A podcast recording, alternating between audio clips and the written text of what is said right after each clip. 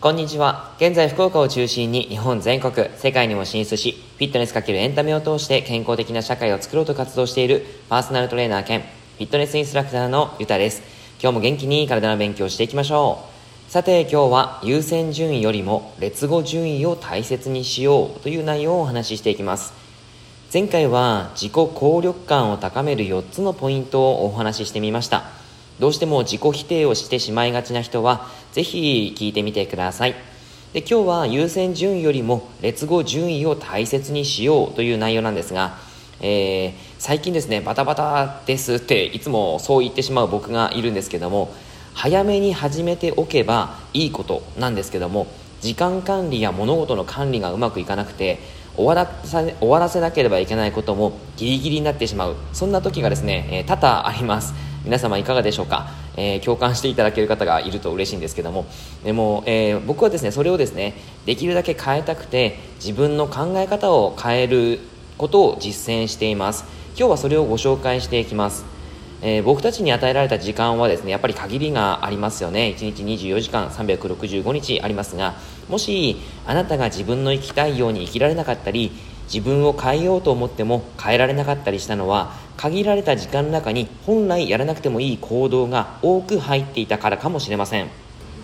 本当にあなたにとって望ましい行動を増やしてやりたいことに積極的に向かっている環境をこれを整えていかなければいけないんですね、えー、僕自身それをですねすごく感じながら日々を過ごしているんですけども劣後順位を念頭に置くということが結構僕はいいですね。えー、その環境をか、えー、整えるということを考えると優先順位っていうのを考えがちなんですけども劣後順位というのを念頭に置いておくといいです。劣後順位は捨てるものを先に決めるやり方です。何をやるかよりも何をやらないかを決めることなんですね。で僕たちは何事も優先順位で決めようとしがちですが何を取るかより何を捨てるかを先に決めた方が効率的に行動できます。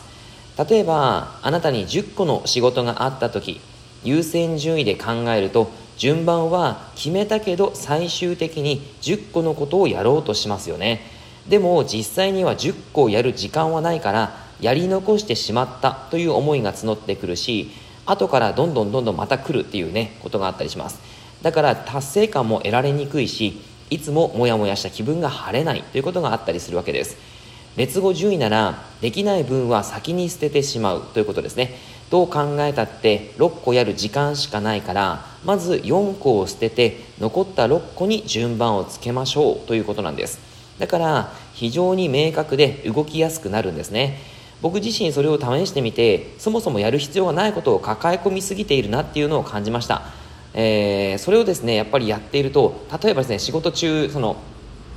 ちょっと行き詰まった時にえネットサーフィンしてしまったりとか何でしょうツイッター見ちゃったりインスタ見ちゃったりとかですねあのいろんなことをしてしまうっていうこともあったりしたんですがあの時間を決めてやっぱりその時間までにこれを終わらすってことを決めるとすっごい良かったです。はい。あの人に任される任せられる仕事や外注すればさらにクオリティが高いものに仕上がる仕事っていうのがやっぱりあったりします。そういった様々あることに改めて気づきます。自分ができることっていうのは限りがありますし他の方がやった方がすごいクオリティが上がることってたくさんありますよね。だからそれをちゃんと分別してあげるってことが重要だと思います。自分の持っている時間を最大限有効に使わなければ目標を達成することも自分を変えることもできないと思います。ごちゃごちゃになってしまったタスクを整理してシンプルにして必要な行動に集中することっていうのはとっても大切ですし僕自身それを大切にしています。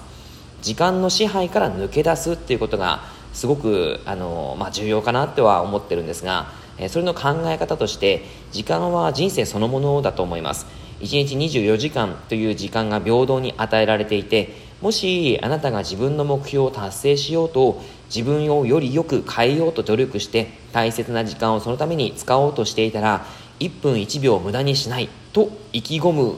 意気込みそうになるんですがそれはちょっとストップしてください。えー、なんでって思いますよね。えやっぱり時間って大切だから1分1秒無駄にしないっていう風になってくると思うんですが自分の時間は自分の幸福のために使うもの。であって時間に支配されてはいけません。もう一回これ大事なんで言いますが自分の時間は自分の幸福のために使うものであって時間に支配されてはいけないということが僕自身すごく念頭にあることです。僕もたくさんの仕事を抱えています。休みの日になると、えー、家族との時間っていうのを作れないっていうふうに今までなっていたんですがそれは時間に支配されていて僕自身ですねすごく何ていうか心にいつも焦りがあって家族との時間を楽しめなかったりしましたし、えーと、やっぱり家族からも批判の声が上がっちゃうということがあったのでやっぱりですねそれを変えてみたかったんですよね。なので休みの日になると家族との時間を大切にするっていう風なことを今はすごくやっています、えーいつも月曜日がお休みなんですね。昨日がお休みだあの今日今火曜日収録してるんですけども、えー、月曜日収録で昨日収録してて、えー、昨日はたっぷり家族との時間を大切に楽しみました、はい、そうすると自分がやっぱり幸福感を感じるなっていうのがあって、えー、すごく今はなんていうかまた仕事頑張ろうっていうふうに思っております。はい。でやっぱりですね、えー、そのために使う時間が10時間だとしたら1年で3650時間あるわけです。かなり膨大な時間ですが一切無駄とは思思いません。あの家族との時間は僕にとってとっても価値のあるものなんですね、えー、もちろんこれは僕の一意見であってそうではない方もたくさんいると思います、まあ、それでいいかなって思うんですね。基準はあくまで自分にあります。あなたはどんな時間が好きかっていうのをしっかり考えてもらうと、えー、よりその幸福感を大切にする時間を作れるかなって思います。もしそれがなかったらぜひ探してみてください。時間の価値と幸福度が上がってきます。僕たちは必ず人生を終えるということが必ず来ますよね。だからこそ限られた人生を一人一人が輝かせる必要があると僕は思います。そのためには目標を達成しようよりよく変わろうと前向きになろう今を最大限楽しもうこのバランスが取れるようになるといいですね。自分軸で生き、えー、自分軸で生きていけるようにそんな環境を自分自身で作っていきましょう。僕も、えー、頑張ってそういった時間を作れるようにしていきたいと思います、えー、以上です。内容がいいなって思えたら周りの方にシェアしていただくと嬉しいです。またいいねマークを押していただくと励みになります。今日もラジオを聴いてくださってありがとうございました。では良い一日を。